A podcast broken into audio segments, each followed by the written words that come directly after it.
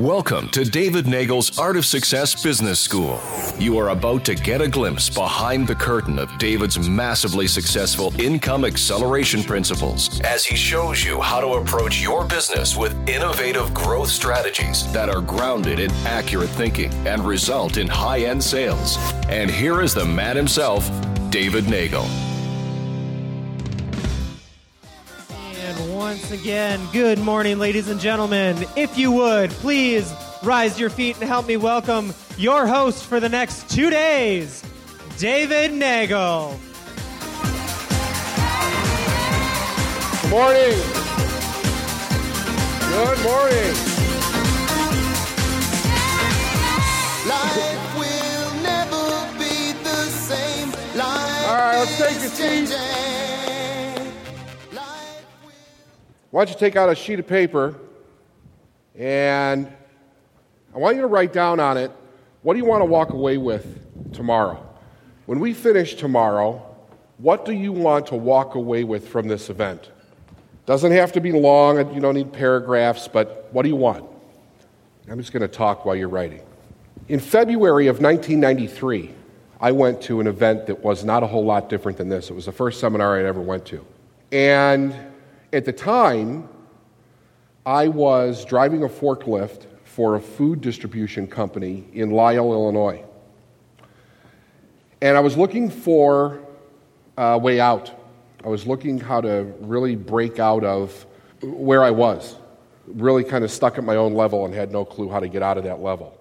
And I thought to myself, when I was sitting in a room that was very similar like this, a lot of different things passed through my mind. One of them was that I was astounded by the people that were sitting next to me because I had never been in a room of people that all really wanted something different from their life and were really approaching it with the positive attitude that they were approaching it with. I had just never never seen that. You know, I kind of came from the streets of Chicago growing up as a kid and that wasn't the deal, you know. So that really kind of woke me up to there was a completely different attitude out there in the world that I had never been exposed to.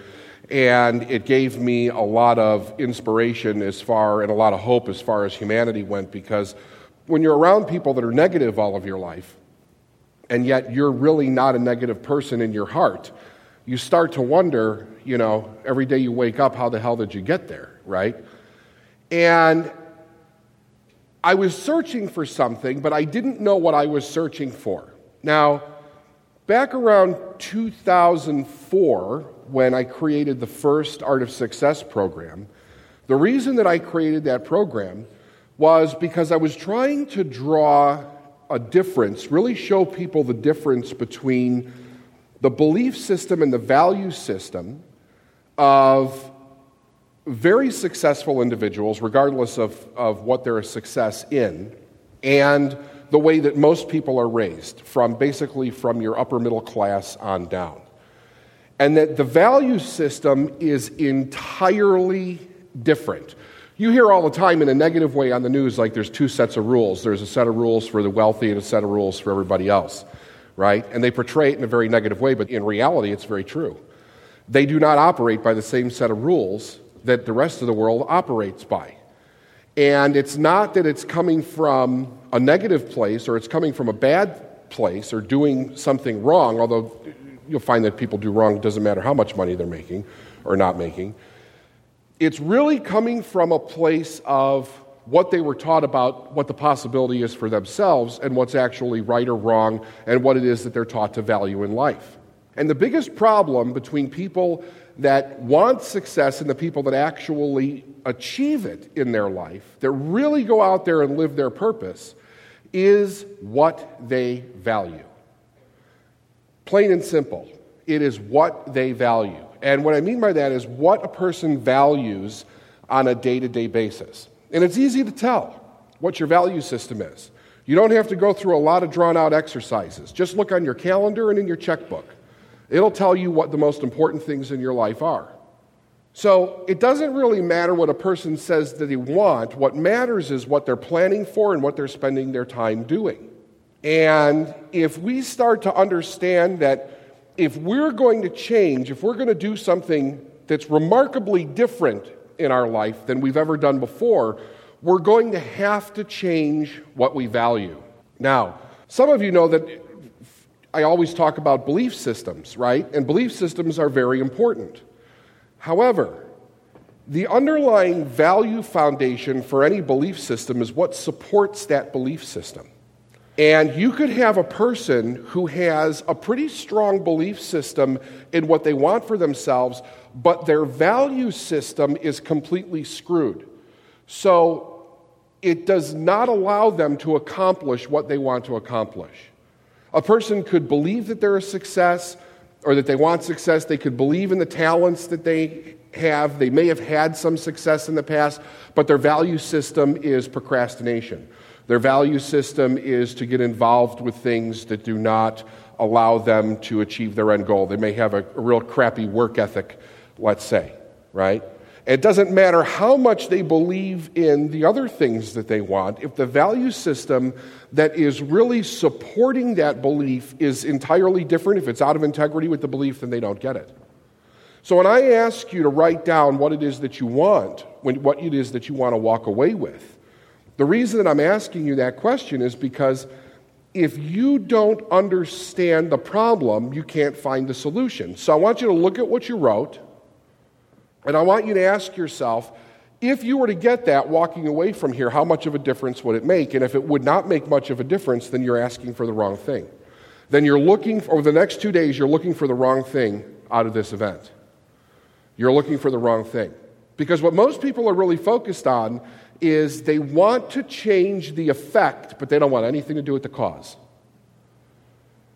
Everybody wants the effect in their life to be different. Everybody wants the result to be different. They want their circumstances to be different. But damn it, don't make me do anything different. Don't make me be anything different. Right? You've got to look at what is it you're valuing by what you wrote down? I mean, what you wrote down will tell you what your value system is. Plain and simple. I mean, if you really want to shortcut it, that'll tell you exactly what it is. If you're looking for the effect to change, your value system says you don't want to spend a whole lot of time doing things that you don't like to do. You just want the result really quick. Therefore, you will not be able to see or embrace the things that will actually make the total difference in your life. And whether you're at this event or anybody else's event or whatever it is that you're doing, you'll find yourself in what is known as the perpetual search. I'm looking for something different. I want things to be different, but I don't want to have to really do anything that's different. So when we see and we hear about all these different things that we can do, we don't want any part of them because it's not part of our value system. So we immediately reject it without actually giving it much consideration. And in 1993, when I sat in that room, one of the things that I walked away with that I had never really understood before was that if I wanted a different result, I had to be a different person. If I wanted a different result, I had to be a different person. If I wanted to change my life, I had to change my life. Not one or two things, I had to change my life. Because everything in your life is supporting who you're being and the results that you're getting right now, period. Or you wouldn't be getting it. You wouldn't be getting those results. So the next question is this What will you do with the rest of your life? From this day forward, what will you do? And the great thing is, is that we've got the power to choose to do things different at any moment in time, but it's only the things that we do consistently and persistently that actually cause a sustainable result in our life. And it's about making conscious choices all the way through. But before you do that, you've got to have clarity. You've got to bring some clarity into your world. Because most of the, of the, the operating thoughts that you are running around with are not clear. They're not really based in cause and effect, they're really based in an illusion or what somebody else believed was cause and effect. And I'll give you an example from my own life. The year that my son, who's back there, raise your hand, Joe. Everyone say hi to Joe. That's my son. The year that Joe was born, in 1989, uh, he was born in June. In September, I was going water skiing with my family on the Illinois River. This is the Illinois River. And I got separated from the boat that day and almost lost my life. The interesting thing about it was that it was an ordinary day. It was a day just like any other day. Uh, we woke up. We knew that we were going out with my uncle on, the, on his boat. The sun was shining, the birds were chirping. We were packing a cooler, getting the kids ready, just like any other day. There was nothing in that day when we woke up this, that morning that said, today could be a catastrophe. Today, you might not come home. Today could change everything. It just seemed like an ordinary day. And over the years I've talked, I can't tell you how many people that have either had a near death experience or lost someone very close to them just like that, and they'll tell you that it was just an ordinary day. There were no angels flying around, nor horns trumpeting. It was just an ordinary day. And then they were there, and then they were gone. And I think that out of the whole experience that I had in my near death experience was that for about a month afterwards, I could not get out of my mind that I was having a good time one moment and fighting for my life the next moment. I went from water skiing to facing being sucked through this dam and really believing in that moment that I was going to die. Now, I went through the gate, not where this boat, this boat got stuck in this dam in 1940. It's a big tugboat. It pulled the boat into the dam and broke it into splinters. Just totally crushed it and spit it out on the other side. There's only been like one or two other people that have actually gone through this dam and lived, and one of them is a paraplegic to this day. So I'm going as an ordinary day. It's just an ordinary day. It's a sunny day. It's a beautiful day. It's a day to have fun. It's a day to relax. And in a split second, everything changed. Everything changed. Now, how does something like that happen? It seems to be completely arbitrary, something that just happens out of the blue that you have no control over. But the reason that I got into this predicament to begin with was based on one word, and that word is ignorance. It was what I didn't know that I didn't know that caused me to make choices that ended up in a situation where I was fighting for my life. I get separated from the boat. And the current in the river is moving very fast, but it's a really wide river at this point, so it's very hard to tell that the current's moving that fast. I'm watching the boat, everybody in the boat's watching me, nobody's realizing how fast we're actually moving downriver. And I look over my left shoulder and I see this sign that says danger, stay clear 600 feet. And in that moment, I thought to myself, I've got to get back on the boat. And in that fast, we broke that barrier of the 600 foot line, and sirens were going off because the dam's run by the Army Corps of Engineers. And if you break past a certain barrier, all these bells and whistles go off, and people start running across the dam, and they try to throw ropes to you and stuff to get you out, but it really doesn't do much good because once that current's got you, nothing's going to stop. And instantly, I was just sucked in.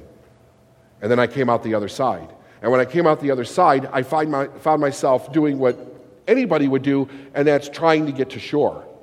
But I couldn't get to shore because the current was so strong, but I didn't realize that. All I kept doing was exhausting myself, trying to do the one thing that I thought was going to save my life. And actually, I was doing the wrong thing.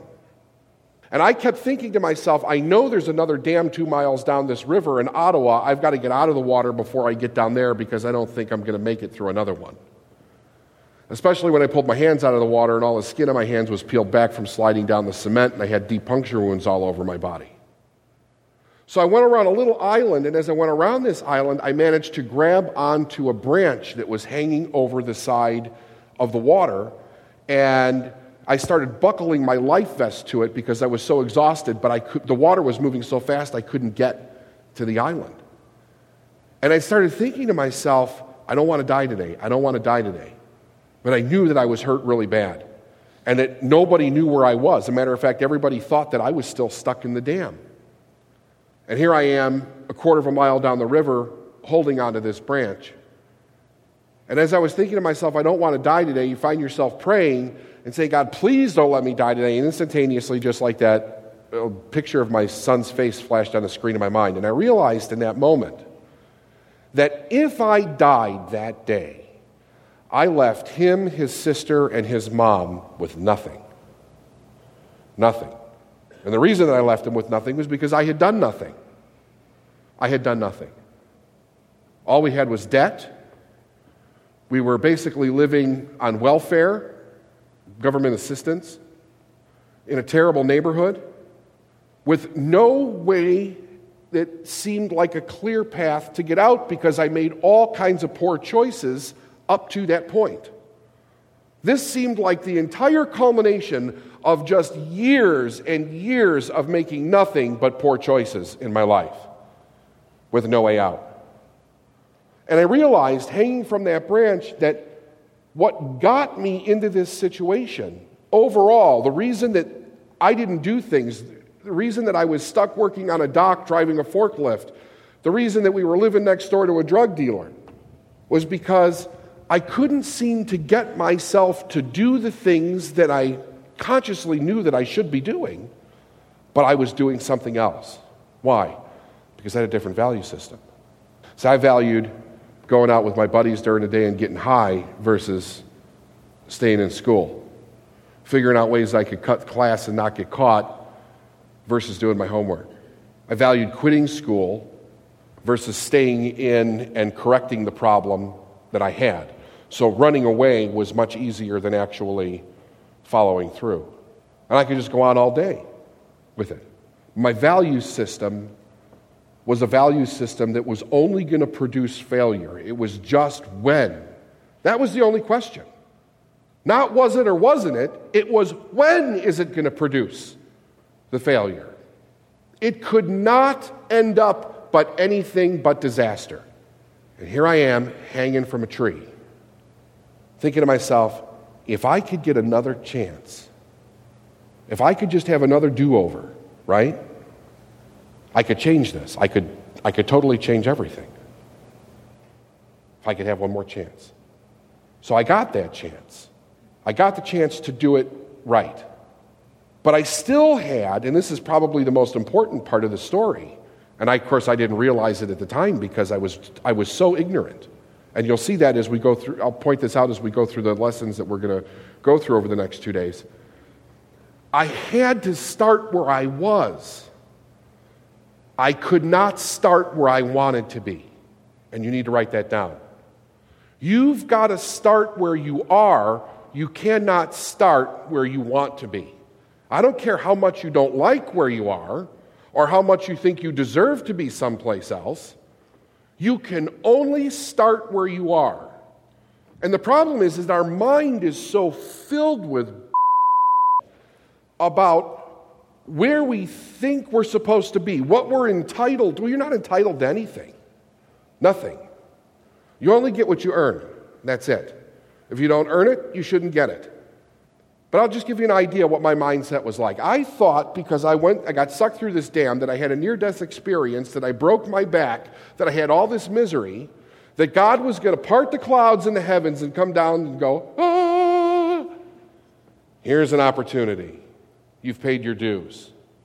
And my back healed and my hands healed and I went back to work and nothing changed. So I found myself getting more angry than I was before I got sucked through the dam. I'm like, what the going on? This is crazy. Something's supposed to change now. But see, I didn't still didn't understand. Even after going through that, I did not understand that I was the one that was supposed to change.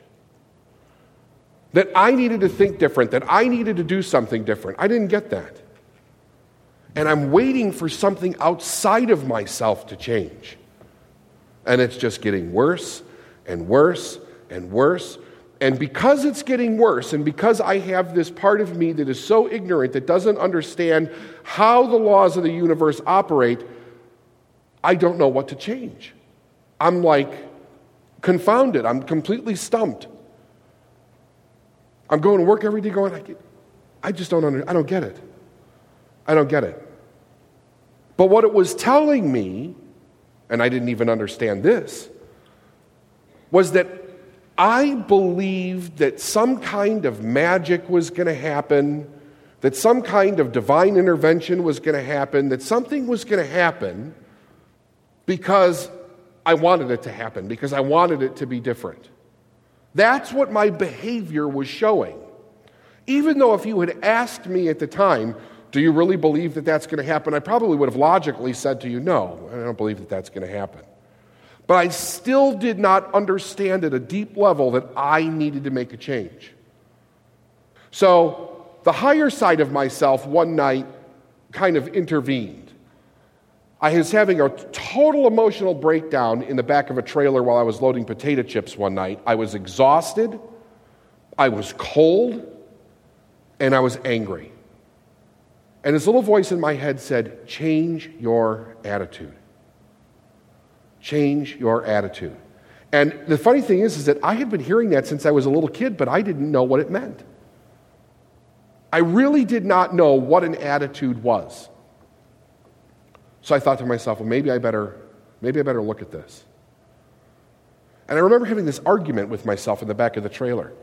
And the argument was, well, I've tried everything else. I'm going to try, I'm going to do this. I'm going to change my attitude and see if that actually makes a difference. And this other part of my mind going, You've never changed a damn thing in your life. What the hell makes you think you're going to change your attitude? You can barely change your underwear. And just going back and forth and back and forth in my head as to whether I was actually going to do this or not.